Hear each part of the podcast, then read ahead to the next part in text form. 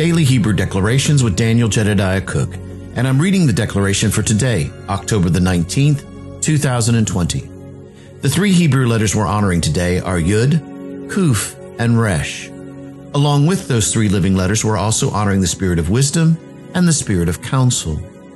The declaration today reads this The power to race across the multiverse in a micro instant, to perform and finish a task the essence of holiness, the place of process, and the dominion of now.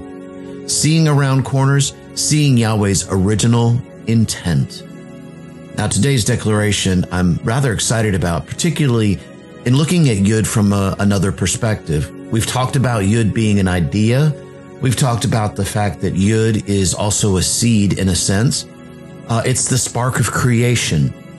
You know, so it reminds me of how science has recently said that at the time of uh, conception that the that when when the when the, the the two come together suddenly there's a burst of light. And it makes sense because it's the yud. It's uh it's the bringing about of light. It's the light of Yahweh that has been given to all of us. All of us. See each one of us has a unique perspective of Yahweh. Each one of us, Yahweh has taken, if you will, of himself and said, I want you to be like this. And he created and he formed you to be in his likeness and in his image, but in your own very particular way. Now, some of you have heard me talk about the diamond of Yahweh, kind of have an idea about what I'm talking about there. But it seems like we've had quite a few new uh, new folks to the podcast, so uh, I don't want to go into great depth right now about the diamond of Yahweh. Just let me say this that the diamond is a perfect analogy for the explaining what I'm trying to say here because each one of us are different facets on that diamond of Yahweh. So just like when you look at a, at a beautifully round diamond that has the facets that's been cut all around it, not one facet always points the same direction as the other. Each one of them have a slightly different perspective than the other one does. And so as a result, there is a, a, a beauty that comes out because each one of us sees something a little bit different than the other does. And that's beautiful. That's absolutely beautiful because you take that diamond and you begin to move it and you begin to see that the light begins to, to not only reflect, but refract across the entire expanse of the diamond. And it creates this beautiful uh, dance of, of color and white and all kinds of things all at the same time. So you see, in the place of Yud, in what we're talking about here, the power to race across the multiverse in a micro, micro instant to perform and finish a task. So we've talked about the idea, but yet we really haven't talked about the perspective of how Yud can really is beyond time. Well, Kuf even kind of teaches us a little bit of about being beyond time. Now, I used to say that time didn't exist. I don't say that anymore because I believe there are two things that, that stay together or that, that really operate simultaneously. The fact that we already are, Yahweh has already promised us and made us the fullness. We stand in the fullness of the measure of the stature of Christ. And so in that sense, we are completely full, lacking nothing. And yet there's a process that we walk through as we, as Yahweh and I begin to help reveal all that he has really set aside for us. Now you're, wait a minute, like you're like, well, wait, Yahweh has to reveal those things to me. Well, yes, there has to be a place of drawing and, and Ruach HaKodesh is the one who will, will bring that about to, to, to, to help us to see things. But you know, my, my argument there goes back to the fact that uh, a lot of times we talk about a veil. And, you know, when Yeshua died on the cross, one of the things that he did was he rent the, te- the his death rent the veil in the temple from top to bottom. And so now there was entry into the place of the Holy of Holies. So I believe that Yahweh has already destroyed the veil that he placed where he placed creation into existence into. And so the next question is then, well, what veils remain? And some of you have heard me say this in previous podcasts, but what veils remain? Well, the veils that remain are the veils that I put up that says that Yahweh, really, that says Yahweh can't act a particular way or do a particular thing because that's just not the way that religion told me that he was supposed to act or do. And so the veils that remain are the veils that I put up. And in that place, it is my responsibility to tear them back down again. You see what I'm saying? So in, in this place, this is where we're, we're beginning to tear down those veils the, of, of religion and the things that we thought things meant. One day I was in the secret place. And let me go ahead and tell you that story because it, it'll add to what I'm saying here. One day I was in the secret place and uh, Yahweh asked me to step inside of him and to see through his eyes. And I thought that I had actually seen through his eyes before. And, but I remained silent because I knew that, uh, that he was about ready to show me something that I'd never seen before.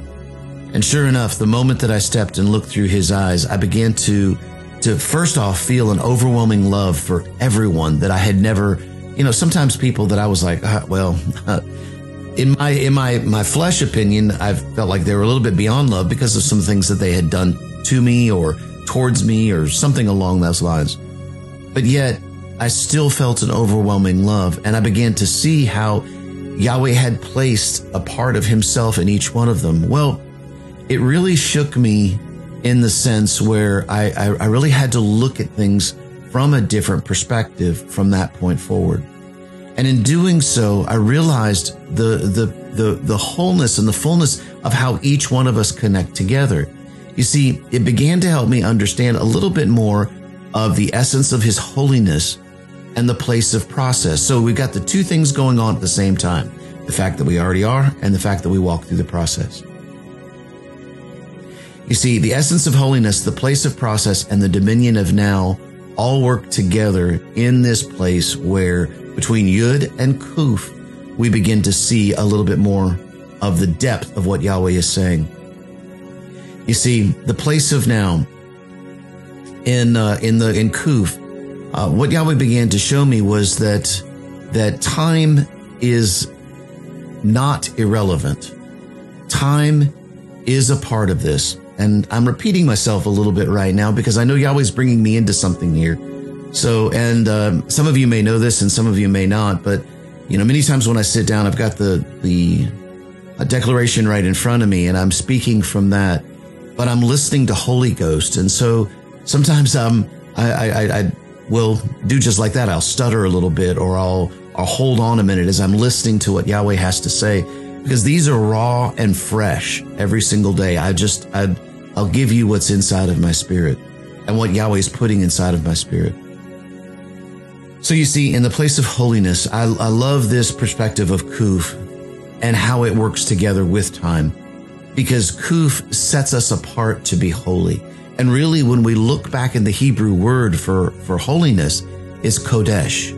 You know, so we, we look at, we know that, that Ruach HaKodesh, which is Holy Ghost, is that, that name is inside of there. And Kodesh is that place of holiness. Kadosh is the singular, holy, holy, holy. Kadosh, Kadosh, Kadosh is the, is the singularity. And we're talking about Almighty Yahweh when we cry out, holy, holy, holy. But in holiness, it's a process. Holiness is walking through. And holiness really, if you look at the original Hebrew with the Kodesh, it really talks about being set apart. It talks about looking from a different perspective and to and to and to set yourself aside you see, we've always attached holiness to what we consider as mistakes or to what we consider as failures or falling or missing the mark or that sort of thing.